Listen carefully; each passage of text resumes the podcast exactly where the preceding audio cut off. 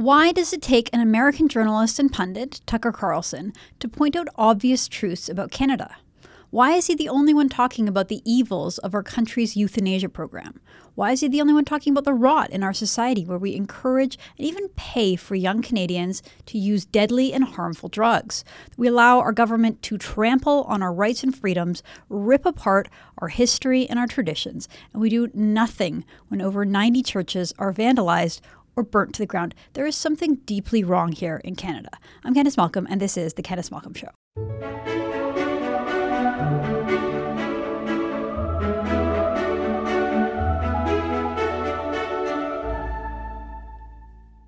Hi, everyone. Thank you so much for tuning into the podcast. Don't forget to like this video. If you're new around here, please subscribe to our True North channel. If you're listening to this podcast in audio format and you enjoy it, please leave us a five star review. It really helps us out. And finally, head on over to our website, tnc.news. Sign up for a newsletter so you never miss a story. Okay, so as you saw, we had Tucker Carlson in town. He was in Calgary and Edmonton last week, gave tremendous speeches in front of huge, huge live audiences. The number of people that came out to see see Tucker in person was tremendous. It was inspiring.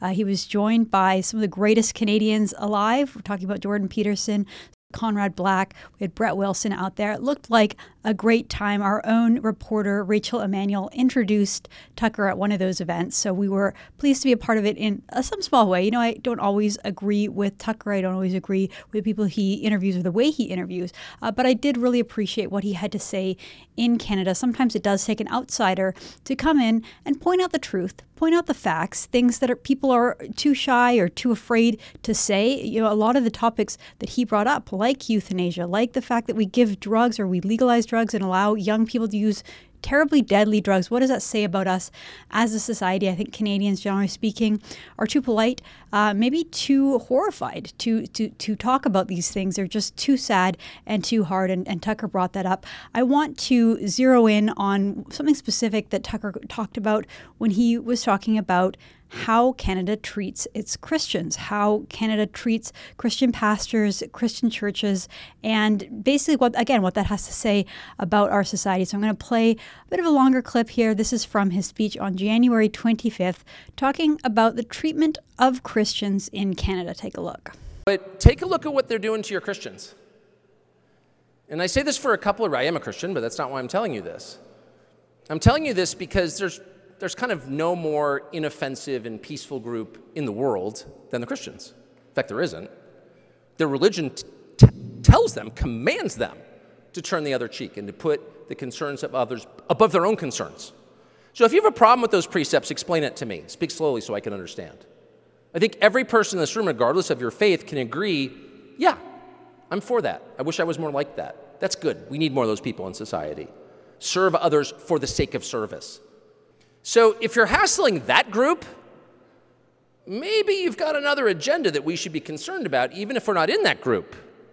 If we burn 90 of their churches to the ground, and the prime minister and his little weird buddies are endorsing that, burning churches, if you're on the side of burning churches, let me just say, I don't need any other facts of the case, you're on the wrong side. If you're throwing preachers in prison for preaching the Christian gospel, not for hurting anyone, not for making pipe bombs, not for trying to castrate other people's children, not for importing millions of people into your country who are not going to have work. Just for the crime of preaching the Christian gospel, you go to jail. At the same time, when they're encouraging your kids to do drugs, and not just fentanyl, but weed, don't raise your hand if you have a 15 year old son, but come up to me after and tell me what you think of legalized weed for real. And, and if you have a 15 year old son, you know exactly what I'm talking about. They did that to you and to your son on purpose. And so, in a country like that, in a world like that, if you think that preaching the gospel is so dangerous that the people who do it need to be in prison in shackles, you're serving someone other than the people of Canada, if you know what I mean. So, again, Tucker is absolutely right, and he's right to point this out. I am happy to say that although some of the other issues that Tucker touched on, talking about euthanasia, Canada's drug policies, we, we don't often talk about those things in, in public forums and we don't have those sort of policy debates in our country uh, unfortunately, when it comes to the treatment of Christians, when it comes to the burning of churches and the arresting of pastors, horrible, horrible treatment of pastors, again, for the crime of preaching the gospel, trying to host church services uh, for prayer during that awful period of COVID. Remember that time when you could go to the grocery store, you could go to Walmart, you could go to the big box stores and, and buy things you could consume, uh, but heaven forbid you try to go to church, try to find solace in your community and pray to God uh, with your community, that was considered beyond the pale. And we saw multiple pastors arrested for that in Canada, in Canada of all places. You know, usually you have Canadian leaders condemning the treatment of religious minorities in other parts of the world. You didn't really expect to see it here in Canada, but then COVID came, 2020 came around, and all of a sudden we were living in an Orwell novel and our pastors were getting arrested. I'm pleased to say that with some distance and with some time, more people are talking about it. More people are raising concerns concerns and saying, hey, that wasn't right. What we did back then wasn't right. And I'm pleased uh, specifically when it comes to the burning of churches uh, that Pierre Poilievre, the conservative leader, is finally taking this up. This is just from a couple of days ago, January 22nd. Pierre Poilievre condemns Justin Trudeau for not acting to prevent the church burnings and basically excusing them and, and doing nothing about it. So here is Pierre Poilievre. In 2021, the Tk'emlúps te Secwépemc First Nation band government said that they found the remains of 215 children who were former students of the former Kamloops Indian Residential School. The reality is that to date, not a single body has been discovered.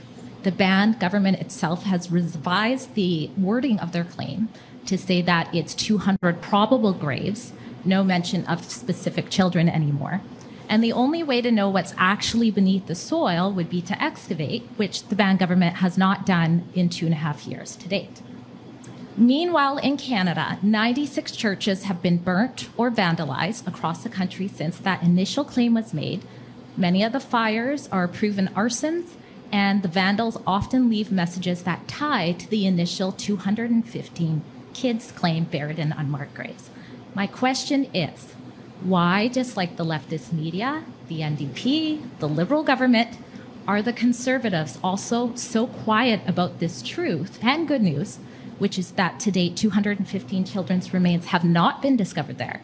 When that truth coming from political leaders could potentially help set free Christian Canadians from attacks on their places of worship. Thank you for your question. I would disentangle two parts because there is no justification for burning down a church, period.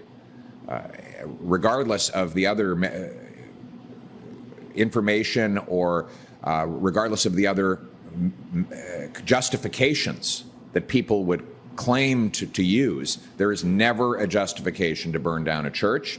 And we as conservatives have called for stronger criminal sanctions for arson against all who carry out these attacks. We've also called for more security infrastructure around places of worship so that we can stop terrorists who burn down churches, who attack mosques and synagogues. Unfortunately, these crimes against uh, religious communities have raged out of control after eight years of Justin Trudeau's catch and release system. After he has divided our country and turned people and groups against each other, we have more violence directed against religious uh, groups, including Christians, uh, than we have ever seen in Canadian history. This is the result of Justin Trudeau. He is not worth the cost, he is not worth the crime, and he is not worth the country that we know and love.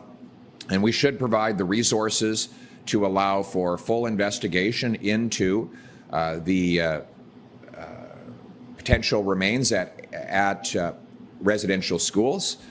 Canadians deserve to know the truth.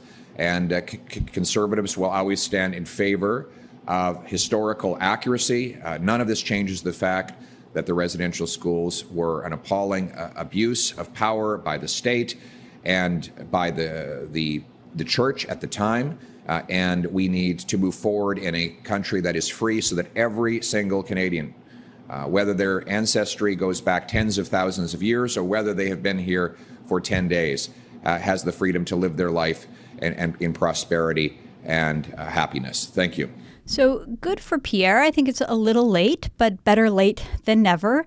And again, it is incredibly important that we talk about these issues, not just the fact that all of those churches were burnt to the ground, but the reason for it. The reason for it, which Pierre mentions, it was all in response to the fanatical news story about residential schools, the, the claim that unmarked graves were discovered, that bodies were discovered. Of course, none of that is true. We know that no bodies have been exhumed. No, no, no bodies were discovered. Uh, the process was was totally suspect from the beginning. True North were some of the only reporters uh, brave enough to say from the outset that that was wrong. And again, I think this is another issue where the tide is starting to turn. Uh, True North put out a book over Christmas. It was called Grave Error. It was a compilation of authors, and it was edited by some very esteemed professors and, and PhDs. Uh, Dr. Flanagan, who's a retired professor at the University of Calgary, and Dr. Champion, who is the editor of the Dorchester Review. Uh, they put together this wonderful book. and pleased to say that it is doing really well. It is selling really well thousands of Canadians, probably tens of thousands of Canadians, have read this book or reading this book. It hit number one on Amazon.ca over the Christmas holiday. It remains one of the best selling books on Amazon for an independent publisher. You know, True North isn't a big publisher. We don't have access to put books in bookstores and through all the chains. You know, it's not going to end up on a Globe and Mail uh, bestseller list. Uh, but for an independent uh, book like this one, the fact that it has been sold so well, the fact that it, it sold 2,000 copies in the first week alone, and again, it hit number one uh, the, on the entire website, uh, Amazon, over Christmas. I, I think it shows that people are really ready and willing to hear the truth. They, they, they suspect that something wasn't quite right about the narrative that was shoved down our throats uh, when the moral panic was happening about the unmarked graves. And again, just pleased that, that this is happening. Barbara Kay, uh, an excellent columnist and journalist over at the National Post, had a piece about it uh, earlier this week, uh, this is what that looked like. Success of Residential School Books shows that writers don't need big publishers. And she talks about how important it is that Canadians talk about this, including Pierre Poilievre, who, again, has finally come around uh, to, to, to, to be willing to talk about this. It, it does take some political courage uh, to touch an issue like this because it's, it's so full of emotion, and the left will do everything they can to demonize you for even talking about it.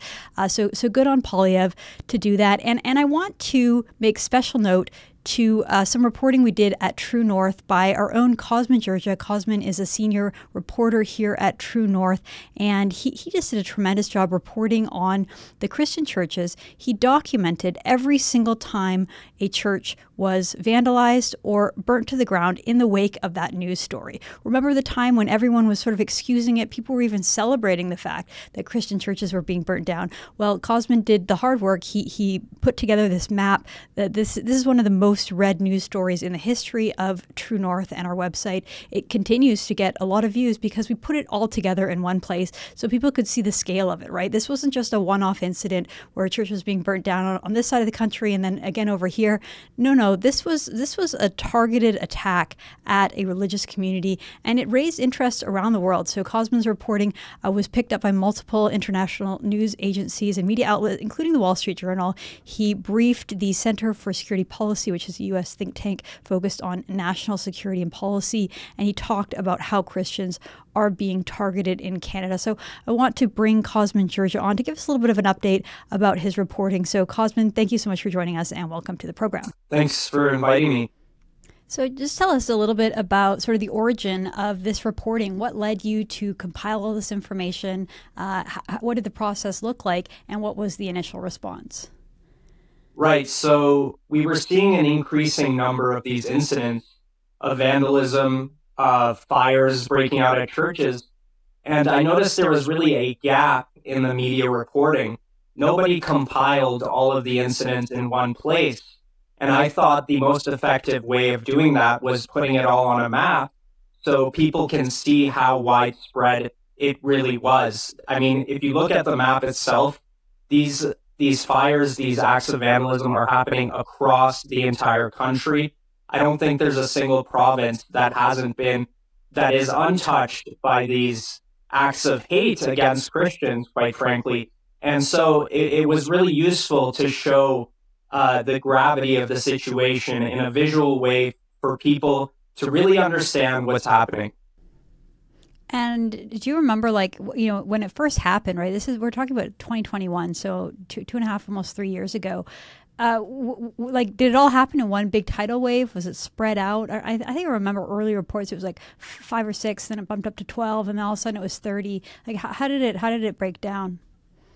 So I think when uh, I put together the map, uh, and this was probably several months into the, the actual burnings happening, I think we were up to 36, uh, 30 or 30 something acts of, of vandalism and fire. So it happened in a big burst, and it's been happening happening continuously since then. I, I think like every month there's there's an act of vandalism, uh, multiple acts actually, because we're at 96 now, and it's only been about two years so, Cosmin, you've read a lot of news stories, you've analyzed the information, you've done your own original reporting. What is your assessment like? Who who is behind this? Who is doing this? how is it that they haven't been caught or stopped? Do, do, do, you believe it's coordinated? Do you believe it's it's sort of random or just sort of individual vigilantes? Like, what is what is driving this, and who do you believe is behind it? Well, I, I definitely think the narrative around residential schools, uh, the enmity that a lot of people feel towards not just the Catholic Church. I mean, there's there's Ukrainian Orthodox churches, there's uh, you know Anglican, there's Lutheran, there's all sorts of uh, churches being targeted. It's just a broad uh, brush of of Christianity that's being that's on it being attacked right now.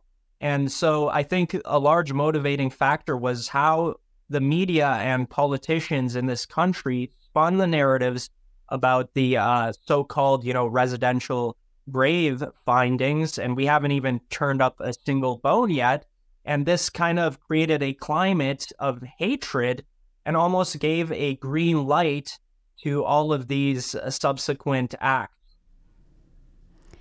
You know, it's so interesting that you say that. I remember uh, the Liberal Minister of Heritage at the time when they brought in their online safety bill, so the bill that censors uh, networks like True North and podcasts like the one we're on right now. Uh, he, he said that that would address the church burnings. We had public figures, including the head of the BC Civil Liberties Association, organization supposed to be defending human rights and individual rights, like the, the right to freedom of religion. Uh, she tweeted in, in, the, in the wake of all of this, "Burn it all down." Uh, we had Gerald Butts, who's Justin Trudeau's at the time his you know principal secretary and his assistant, his best friend. Uh, he, he said that it was understandable that these churches were being burnt down. NDP MP Niki Ashton actually celebrated uh, the toppling of the statues uh, that, that were also happening around the same time. The, toppling of the statue of Queen Elizabeth II and as well as uh, Queen Victoria, saying that these were act, acts of decolonization and then including a little heart emoji uh, for good measure. So rather than the uh, uh, figures, establishment figures, and leaders in this country condemning these acts of of violence against a religious group, uh, we actually had people cheering it on. Uh, what what was your reaction to that? It was very troubling. I mean, it's essentially incitement in in some cases because it it creates a a climate where people feel like they can do this without consequences because our political leaders, rather so called leaders, are not condemning it. They're not launching investigations. There hasn't been a federal inquiry into this. We, where we've reached 96 acts of uh, property damage targeting re- a specific religious community, and there hasn't been one single committee to investigate this. And it's, you know, quite quite honestly, it, it is also sad that the conservatives have not pushed an investigation into these uh, acts because it's we're we're re- cross we could potentially cross the line into acts of violence, whether it be uh, direct or a mistake. What if there's somebody in that those buildings and one of these churches goes up in flames? Well, and also, how would you just feel as a as a a member of that congregation, would you really feel safe going to church every Sunday or going to pray in the afternoons, knowing that your religious community is being targeted, that, that the church up the street uh, was burnt down or vandalized? I mean, you're right. It, it does uh, it, it does create a climate of fear.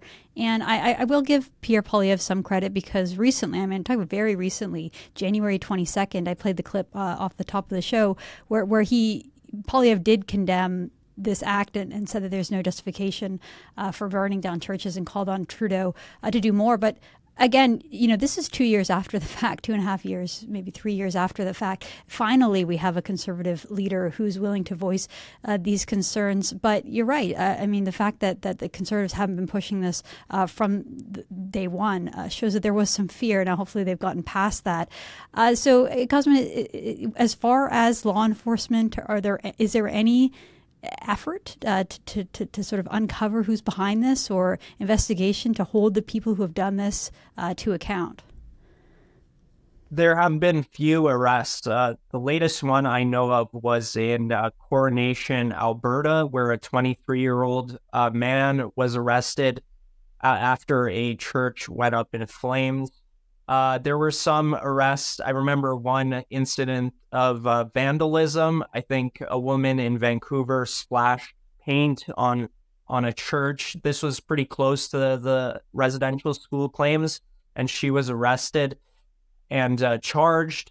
But there's no broad, you know, hate investigation happening here, and I think the police unfortunately are, are not asking the right questions. They're not looking into the political motivations and the, you know, the hatred that exists behind these acts. So unfortunately, uh, there and and also there hasn't been some national approach to this. It, it's just single um, police forces investigating the incidents as being isolated when in fact there is a pattern here, and there's so many of them that we need to start considering these incidents as connected to some degree, or at least looking into how they might be connected, whether it's uh, ideologically or a- actually a, a network of people coordinating this.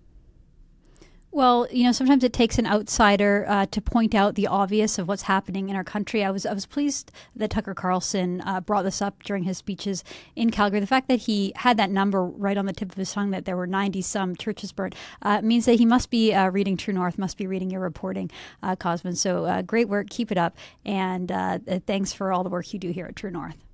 Thank you, Candice. All right, thank you so much for tuning in. I'm Candice Malcolm, and this is the Candice Malcolm Show.